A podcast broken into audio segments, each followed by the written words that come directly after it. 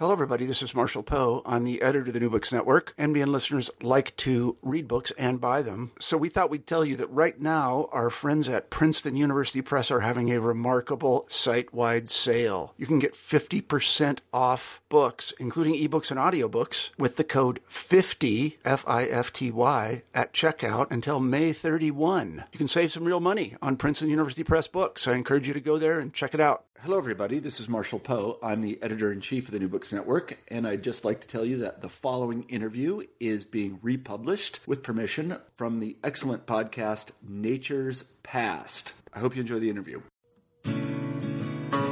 Environmental health, a resource dependent community, and the world's largest chrysotile asbestos mine. When I started my research, I really did wonder what kind of wisdom sits in a town called asbestos a conversation with Jessica Van Horssen about the environmental history of the town of Asbestos. I'm Sean Kheraj, and you're listening to episode 55 of Nature's Past, a podcast of the Network in Canadian History and Environment. In 2012, Canada stopped mining and exporting asbestos.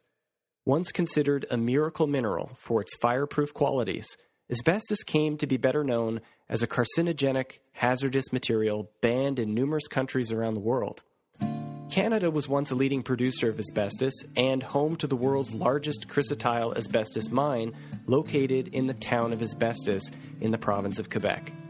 This is the subject of a new book by Professor Jessica Van Horssen. A Town Called Asbestos is a thoroughly researched and thoroughly shocking account of the history of asbestos mining, environmental health, and resistance in this small Quebec resource town. How did the people of the town of asbestos respond to the growth of asbestos mining, the knowledge of the harmful effects of asbestos, and the consequences for their own bodies? To find out, I spoke with Jessica. Hi, I'm Jessica Van Horssen. I'm a senior lecturer at Leeds Beckett University in the UK. Hi, Jessica. Thanks for joining us uh, and uh, coming to tell us a little bit more about your new book. Um, for listeners out there uh, who haven't read the book yet, uh, when they do, they're going to discover that there are there are actually two protagonists to the story here. On the one hand, you have a mineral, and on the other, you have a place. Uh, so, for context for listeners, can you start by telling us about the differences between asbestos with a lowercase a and asbestos with an uppercase a. Sure. And just as a warning to listeners, there's a lot of the word asbestos in the book. Mm-hmm. but um, because it, it, involves a place called asbestos as well as a mineral called asbestos. Um, they are obviously two distinct things. Um, asbestos, the mineral, is a fireproof mineral that was formed millions and millions of years ago in rock. Um, and when you it appears on the landscape, it looks like a woolly rock, and you can break it apart and weave it much like cotton. So its fibers are very cotton-like, um, and and that is the mineral asbestos. Mm-hmm. Asbestos, the community, was formed in the 19th century around a small open cast asbestos mine, well, small at the time. The Royal the Royal Mail Service is the is the department that gave the community its name. Um, very inventive of them, of course. Mm-hmm. Um, but it's also important to remember that, that in the town of Asbestos, the most, the majority of the population is French Canadian, and they call the mineral amiante, which is the French word for asbestos. Mm-hmm. Um, and that can help distinguish the two, especially in the local population. Asbestos is different from amiante. So it's interesting that the town in Quebec actually has an English name. Yes, for sure. And it does speak to waves and waves of colonialism and those sorts of trying to make communities fit into a Anglo normative idea of Canada. So this, I think, is one of the most interesting places to begin for thinking about this book because um, it's a book that doesn't fit into the genre of commodity histories where we've seen environmental historians publish books on the history of cod or cotton uh, or some other global commodity. Um, but your book is is rooted in a place. Um, so it's it is about this commodity and how it travels around the world, but it's about the history of the town of asbestos. So can you explain why you took this particular approach to studying both the mineral and the place? Sure, and and there are a lot of great environmental histories of commodities, and and I love the idea of following them around the world. But I also love the idea of thinking about what is it like to live in a town called asbestos. Um, and of course, I've read Keith Basso's Wisdom Sits in Places before, and when I started my research, I really did wonder what kind of wisdom sits in a town called asbestos. Um, and so that is that was sort of my ground point for my research there to see how a community that is entirely dependent on one commodity and defined in a lot of ways by this one commodity unfolds its own history and how it is connected to a global commodity trade but still is very focused on the local.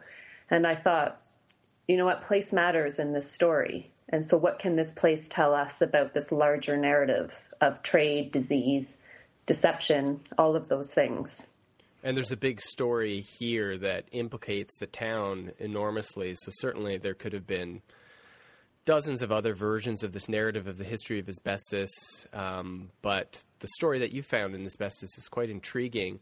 Um, I wonder, too, for listeners, it may seem jarring to think of a, of a town called asbestos, but as the book outlines, there was a time when the mineral itself was associated with safety, um, whereas today I think most people would think of asbestos as a hazardous material. So, can you explain why asbestos uh, was once a mineral that people thought of as something that promoted safety?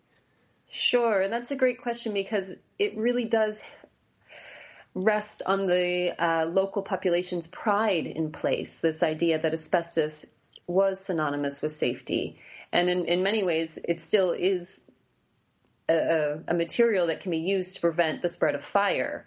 Um, its its chemical makeup means that it can withstand temperatures up to 3,000 degrees Fahrenheit, and so that was actually really remarkable, especially in 20th century North America or Western Europe when electricity was being installed in so many wooden buildings and fires, massive fires, were spreading throughout urban centers. And so asbestos was seen as integral to safety during this time. Um, it was also used to reinforce cement. So if, if you were having a bridge built, um, it was important to have asbestos in the cement that was being used in your bridge because it would make it stronger and more durable, and it would reduce taxes because you'd have to repair it less. And so, for much of the 20th century, if you had asbestos in your home, in your office, or in your bridges, you were safe. And um, that's something that the people who mined asbestos and who worked with the mineral really did believe in. This is a part of the book that I had never thought about in uh, environmental history, and I think about the work of Stephen Pyne here. Fire uh, is a prominent part of human history and central to industrialization. But I had never considered the role of fireproof materials in facilitating industrialization. And you make a case here that asbestos, especially in the 20th century, is the quintessential mineral for modernization. Yeah, and I think it helps produce modern society as we now know it, um, allowing us to be innovative and daring in new technologies that were being developed throughout the 20th century. Um, you know, even the brake pads on your car, it's fundamental to have asbestos in those brake pads. Um, just something as simple as that um, to keep your family safe. And of course, it was actually putting your family at risk, but um, during the 20th century, it was marvelous. And and this would be a huge point of pride for the miners working in the town of asbestos and their families that they were at the front lines of transforming the world uh, with this miraculous mineral. Definitely, and and there were there's a lot of reports in the local paper and in industry literature about how great it was that at at no point in your daily life in the 20th century could you not come into contact with asbestos and that was a great source of pride. And as well, even in, if we're talking 20th century um, and Quebec's asbestos workers, the, the, world wars were, were quite contentious in Quebec as far mm-hmm. as French Canadians not feeling comfortable fighting for a British war. Um, and so the asbestos miners of Quebec felt that they were helping save the world by mining asbestos rather than joining the military. And so through that way, they were doing a hero's effort um, without actually putting on a uniform. Um, and that was really important for them as well, especially with all of the criticism of Quebecers for not enlisting in the military. They were doing their part. Now, there's a lot of tensions in this book, though, uh, where you show the community's attachment to the mineral and the centrality of the mineral to the economic life of the town. Um, but there are a number of points at which the community is in conflict with the mineral and the mine. Um, over the course of the book, we see um, the mine begin to, to eat the town as this growing open pit mine expanded to consume city block after city block. How did this happen? How did the community respond to this really dramatic environmental change in the landscape? Yeah, it was it was very much a community focused on the future, not the past, and that was sort of the promotional material that was put forward by the company advancing the mine into the neighborhoods. Um, it, it started off accidentally when the community was founded around the mine. Uh, geologists that were working for the pre Johns Manville mining companies didn't realize the extent of the deposit mm. in asbestos and how it unfolds in a giant tornado shape underneath the community itself in a circular pattern. And um, so the houses were built on top of the deposit. And once one part of the deposit was mined, they needed to expand that into the community. And so they would put the homes on logs and roll them back, roll them back. um, when when Johns Manville came into the town during the at the end of the First World War, they put it in a different way. Well, yes, we are going to move your house, but we're going to give you a new one, modern, electricity, running water. Isn't this fantastic? Mm-hmm. And initially, the townspeople loved it. Of course, who wouldn't love a modern house? Um, what they didn't realize was that if Johns Manville built your house, they would then own your house and they would be able to tell you when you had to move that house when the mine needed to expand again. Right. And so they didn't have very much power over their own homes, which was quite a source of conflict. And so that's when eventually the tipping point came and, and townspeople refused to move their homes. But then Johns Manville refused to let up on production in the mine, and you would have blasting occurring at very dangerous proximity to local homes, and rocks would be crashing through windows, through roofs, through car windows. And it was actually a very dangerous situation. Mm-hmm. Um, and it was sort of a, a, stalemate between community members and the company about who was going to move first. It's really extraordinary, and I suppose you know there's a kind of geological route to this. Um, we'll we'll include a photograph, a couple of photographs if we can, of the mine over time, uh, just to show for listeners what that looked like. I mean, it's it's like a cone that goes into the ground, right? Yes, it is, and it, it's it's very different from traditional asbestos deposits, which currently currently, pardon me, that usually happen in a straight vein. Um, mm-hmm. Which requires multiple mines. So, if you compare the town of Asbestos with a nearby asbestos community, Thetford Mines, Thetford had about five working asbestos mines for their deposit. Um, in asbestos, you only needed one because of that circular deposit there. It was a geological quirk, if you want to look at it like that. And um, and so it meant it meant you could only you only needed one mine, but also that that mine would be humongous. Mm-hmm. And in the 20th century, it was the largest asbestos mine in the world. Now, the the eating of the town, I think, is the most dramatic environmental transformation that we see in the book. But the book is also dealing with a health story um, a tragic health story in which you describe the Johns Manville Company um, as using the town of asbestos and its people as a laboratory and as lab mice. Uh, can you explain how this was the case? What did the company do when it came to addressing health concerns among asbestos workers and their families? Sure. And this was really one of the most disturbing aspects of my research, actually. Um, and it really does speak to a time in Canadian history before we had government run healthcare um, and the harm that can come from corporate healthcare, actually. Hmm. Um, when Johns Manville came to asbestos, uh, they built a hospital and that was fantastic. It was modern X-ray machines, everything. Mm-hmm. Um, however, they paid the salaries of all the doctors who worked there, and uh, the doctors then reported their findings to the company rather than the patients. Um, so there was immediately in the town of asbestos a problem with the way that health and risk were communicated to the people who were most exposed. Um, however, that wasn't quite enough for Johns Manville, and they really did want to know how bad asbestos was for human health. The first recorded person to have died of asbestos related disease was in 1909 in the UK, actually. Mm. Um, and uh, Johns Manville didn't admit to it being dangerous until around the 1970s. Um, and so between those those times, they wanted to do as much research as they could to find out what asbestos did to the human body. So they partnered with Dr. Leroy Gardner at the Saranac Lake Laboratory, which is near Lake Placid, New York. Um, and from the late 1930s to the early 1950s, company doctors in asbestos would secretly autopsy the lungs of dead Jeffrey mine workers, and company lawyers drove these secretly autopsied lungs across the border into New York State so they could be studied alongside the lungs of lab mice and guinea pigs. So when you say secretly, these the families have no idea this is happening. The body parts are being exhumed or taken without their consent. Definitely, and they still don't know. As soon as they were removed from the body, their identities were erased. Um, and and so, although we now know that this happened, we don't know who it happened to.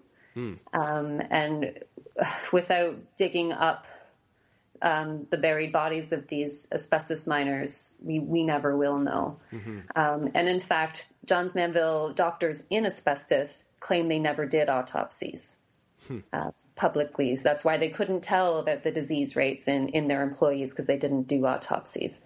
And so it was it was really a shocking um, policy so why why was the company interested in in studying these effects? Why were they engaged in such a de- detailed and elaborate experiment? I think there was immense value placed on the workers in the town of asbestos. Um, the, when the first person died in 1909, they weren't sure where the asbestos had come from, if any other chemicals had been added to the mineral in the processing process mm-hmm. that would maybe be more um, harmful to human health than asbestos itself. Mm. But in the town, the workers in the Jeffrey mine, they were exposed to asbestos in its most pure form. Mm-hmm. And so if they were sick, that meant that asbestos was bad. Um, right. And as long as they weren't presenting any indication of disease, the company could say, look at these miners. They live and breathe this mineral every day and they're fine. And so they were a real tool that the company used to promote the safetiness of the mineral. And of course, it was all lies. Um, the company has had evidence that the workers were very sick. They just chose not to tell anyone, including the workers. Um, There's a couple of instances too in the book in, which you show um, reports, pre-edited reports from um, scientists who conducted these experiments that were later changed. Yeah, that a lot of these agreements that Johns Manville would offer the people of asbestos um, up to medical researchers. Otherwise, they were protected by the company. Um, you could come into asbestos, you could research these workers' bodies, or we'll give you a supply of fresh lungs to your research laboratory mm-hmm. on the condition that we can edit any report that you write on it. And so it was sort of here's my first draft, this is what I found, and then the company would put its people on it to change some of the findings. So it didn't say there were incidences of disease. Um, and in fact, these researchers had found no disease in the community.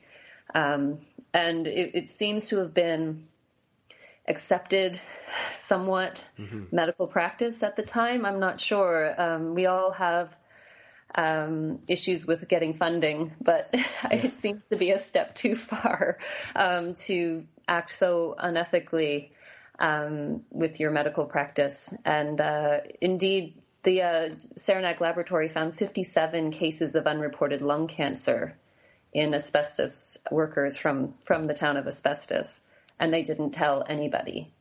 And that section of Gardner's official study was just redacted completely it's really shocking um, the stories that you tell in, about these um, experiments, the secret experiments, the covering up or disguising of evidence or with, withholding of evidence, particularly from workers and their families.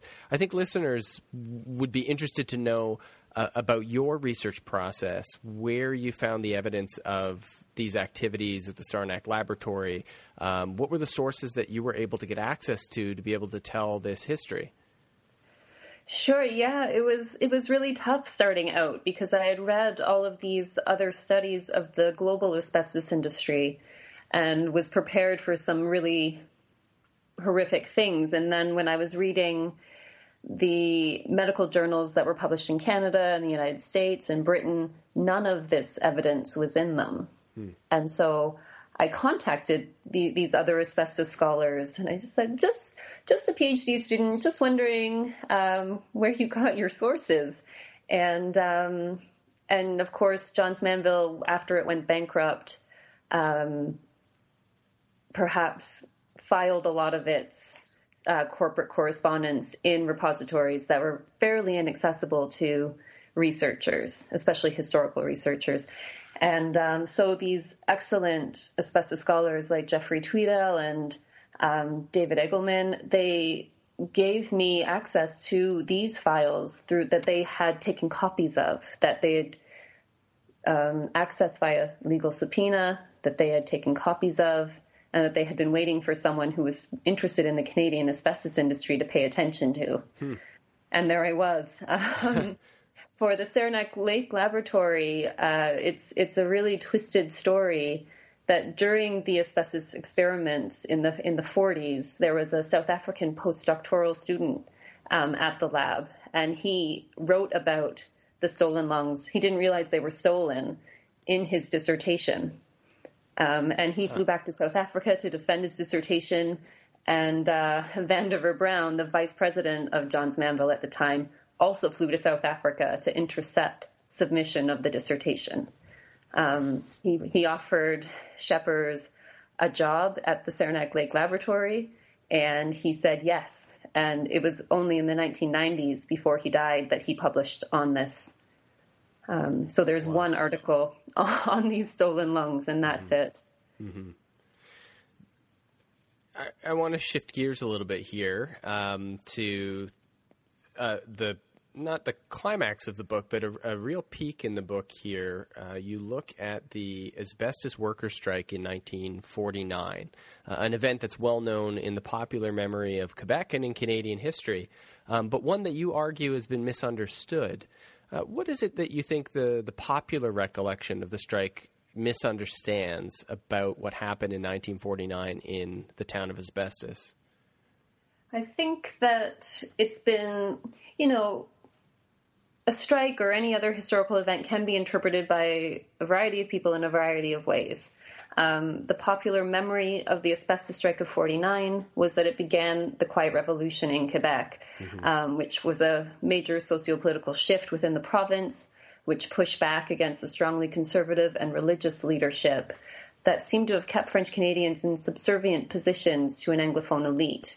And that's a really strongly felt understanding of the strike and of Quebec during this era of the Great Darkness.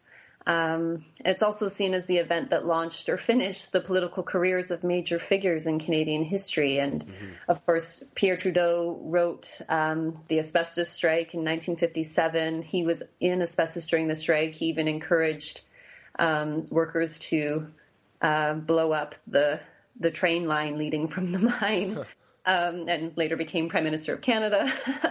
um, Jean Marchand was a, a union leader. Gerard, Gerard, Pelletier was reporting for The Devoir, um, and they were both key figures in Trudeau's cabinet. Um, Maurice Duplessis, of course, was Quebec's uh, premier at the time and was traditionally seen as the bad guy in the conflict and in the years that he was in power. Mm-hmm. But the people of asbestos really resent this version of the strike. It's it, everything about that version ignores the town of asbestos.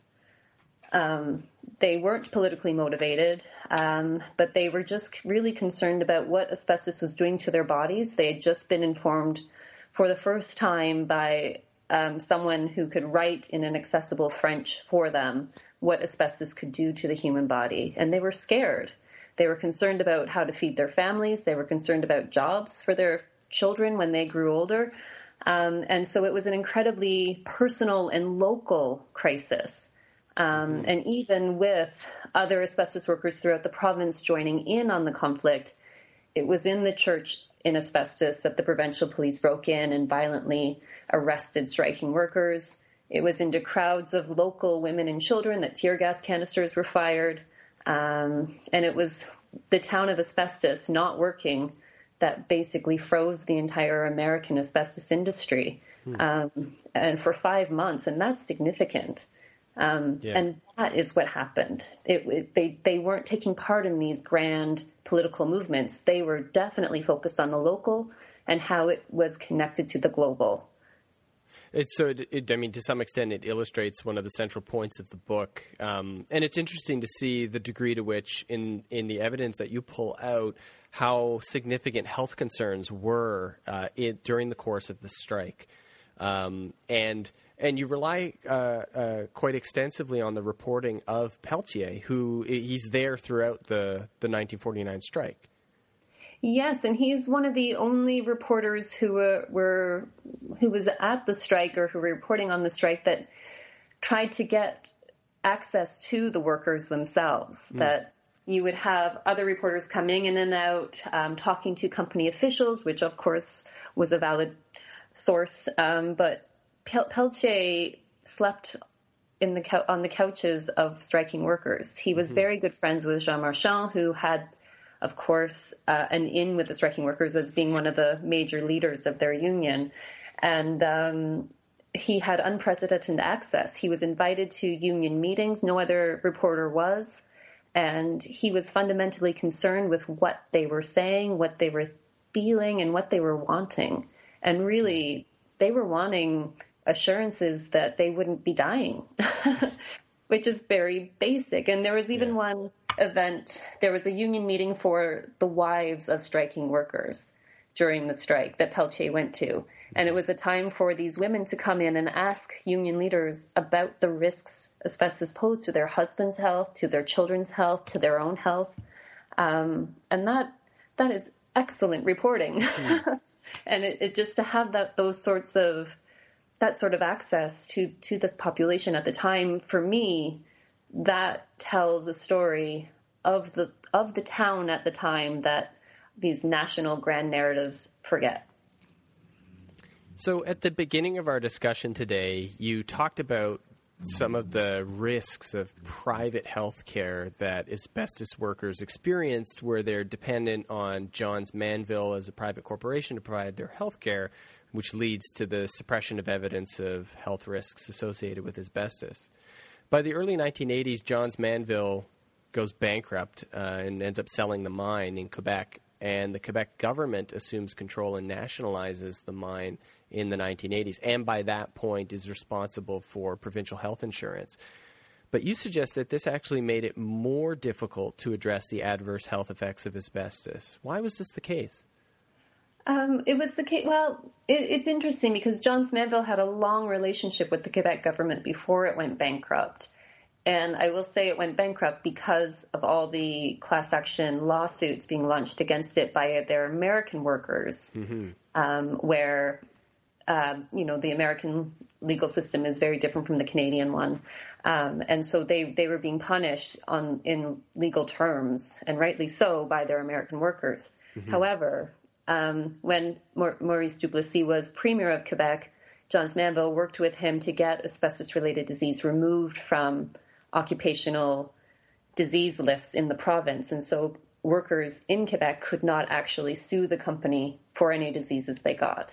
Mm-hmm. Um, so that is all pre 1980s. Once the, the Quebec government takes ownership of this toxic industry, um, after its giant has collapsed under workers' compensation litigation, mm-hmm. um, it legitimized the industry again um, because people trust governments or trusted governments in a way that they didn't trust corporations right. at the time.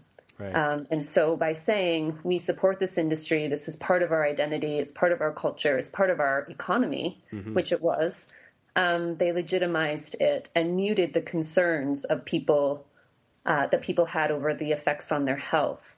Um, and of course, it's really interesting because this was the government of Rene Levesque, and mm-hmm. Rene Levesque had come for, come to power fighting for workers' rights. He was always very vocal about the uh, the rights of workers and safety of the Quebec people. Um, of course, he was also very much concerned with the Quiet Revolution and what that meant for Quebec and its identity or sovereignty. Mm-hmm. And so the legacy of the 1949 strike, I think, really did convince the Quebec government that this was an industry worth investing in um, for some strange reason. And this all contributed, of course, to the government subsidizing the industry until 2012, which is way beyond mm-hmm. any common sense to support this toxic industry. And they were selling it actively to developing nations and doing what Johns Manville has historically done, um, peddling bad medical evidence to support their trade. And mm-hmm. it's it's it's really interesting the legitimacy that a government has or the authority that a government has that a corporation doesn't because we kind of think corporations are evil to begin with. Um, but a democratically elected government, oh, maybe they do have our best welfare at heart. Doesn't seem like it in this situation. Yeah, I mean, there's a, a troubling irony uh, in that environmental history. Um, you know, the provincial government in the early part of this book is is derelict in its responsibility to um, protect the health interests and the environmental interests of its citizens. But by the 1980s, it, it assumes the role that Johns Manville previously held as the as the corporate or the economic interest. And I mean, it seems certainly by 2012, uh, or it took up to 2012 for the the province and the federal government to reconcile those two roles: one to protect the public health, uh, and two to protect the economic life of this town. Yeah, and I think it's easy for us to forget this because it's not really part of our reality. But asbestos used to be known as white gold. It was worth more than gold in mm-hmm. international markets in the 20th century. It was incredibly lucrative for governments, for corporations. And so I think the money that asbestos brought in helped convince government officials that it was worth supporting um, just because it was that much money. Well, I, I have a broader question about about your book and its and its contemporary relevance. Why we should be reading this today in Canada. You write uh, in the introduction that quote the people of asbestos were aware of the dangers the mineral posed to their bodies well before it became a public is- issue, but they chose to attempt to manage the risks rather than reject the industry that gave the community purpose. This is one of the key insights of your book. Why do communities choose to accept these kinds of risks? And do you see this case study of the town of asbestos and its history as instructive or comparable to other resource dependent communities in Canada? Yeah, I, I, think this is the case. And when I wrote that, of course, I wasn't saying that they knew asbestos was bad and right. therefore were spreading illness around the world they knew that their bodies were different after they were working in the industry. Mm-hmm. Their their breathing was different, the way they could move their own bodies was different, and they had a bodily knowledge. And that's something I really tried to get at in in my research was the different types of knowledge surrounding disease. Um, we've talked already about the knowledge that comes from laboratory research and stolen lungs, mm-hmm. um, X-rays and blood tests, and so on. But just from existing in a diseased body, you know something of disease, whether it, you can name it or not. You know you're unwell. Um, I think that is something that I was able to get at by focusing on the local within the study rather than following the mineral around the world, mm-hmm. um, like more traditional studies of resources. In the way that it, it's really interesting to see this resource communities throughout Canada, throughout the world, they are entirely dependent on one resource. And so to know that, to not really see yourself leaving your hometown because it's where you grew up, it's where all your family is, um, you're stuck. And so you accept certain risks. You say, I've had a good life, I've had a good job, look at me, I have a house. And you can live until you're 70. Asbestos doesn't kill everyone it comes into contact with. And I think that helped obscure the risk mm-hmm. slight. Um, and it's the same thing with you know, people who smoke saying, well, my grandfather smoked and he lived until he was 80. Um, my, you know, you could say, here, my grandfather worked in the Jeffrey mine and he lived until he was 80, so it's fine. Yeah, sure, I have a cough, but that's just because I have a cough. mm-hmm. Mm-hmm. Um, and, you know, the corporate medical care situation in asbestos contributed to this as well. Um, with company doctors telling Jeffrey mine workers that the reason they were coughing is because they smoked. Um, tobacco was a very um, easy scapegoat for the asbestos industry to use. Um, and so there was a lot of misunderstanding um, and blame on the workers themselves for their poor life choices um, mm-hmm. as to why they were sick. And so it really did obscure those sorts of risks. And we can see it throughout resource industries. The coal mines in Western Canada are another example of these sorts of um, dependencies and identities rooted in a resource. Mm-hmm. And I mean, I, I agree with you that that local view of the town helps us understand or appreciate the people who live there. Um, so whether we're talking about coal communities in Western Canada or um, or even um, bitumen mining communities in northern Alberta, uh, mm-hmm. uh, today there are local attachments that people have to these places. And I think I think the thing that really stood out for me in thinking about this book about a mining town is the people who live there didn't think of their lives as temporary. Um, that they mm. were only in asbestos for the purposes of working uh, for a limited period of time, and then they would eventually leave once the mineral was gone or the jobs were gone. Definitely, and it doesn't follow that traditional mining narrative of boom and bust, boom and bust that people come and they go. It, this was well, it, there were there were a couple of busts in the 19th century. Throughout the 20th century, it was pretty boom heavy, mm-hmm. and um, and you know that everyone wanted to work in the asbestos industry. After the 49 strike, um, Quebec's asbestos workers were the best paid miners in the country. That was significant, mm-hmm. and it was it was really important for their identity. And in fact, the people lobbied the local government to put in a newcomers tax because too many people were coming to work at the Jeffrey mine. And so you had to pay a premium on your taxes, your local taxes, for the first few years of living in asbestos, for the privilege of living in asbestos. That's changed. well, I think I think this book is going to be of great value to uh, those who are interested in the histories of mining, the environment, and health. Uh, this book was published by UBC Press. It's called A Town Called Asbestos Environmental Contamination, Health, and Resilience in a Resource Community. Jessica, thanks so much for telling us more about your work. Well, thank you for having me. Nature's Past is produced with support from the Network in Canadian History and Environment. This episode was made by Jessica Van Horssen and me, Sean Kheraj. Music for Nature's Past was licensed by Creative Commons. For details on the artists, please take a look at our show notes page at niche-canada.org slash nature's past, where you can also download new episodes, subscribe to the podcast through iTunes and other podcast services, and leave us comments. Please let us know what you think about the podcast and leave us some comments and write a short review on our iTunes page. You can also follow us on Twitter at twitter.com slash nature's past. You can always find out more about environmental history research in Canada from the Niche website at niche-canada.org, and you can find out more about the topics we discussed on this episode on our show notes page. Thanks for listening, and we'll be back soon with another episode of Nature's Past.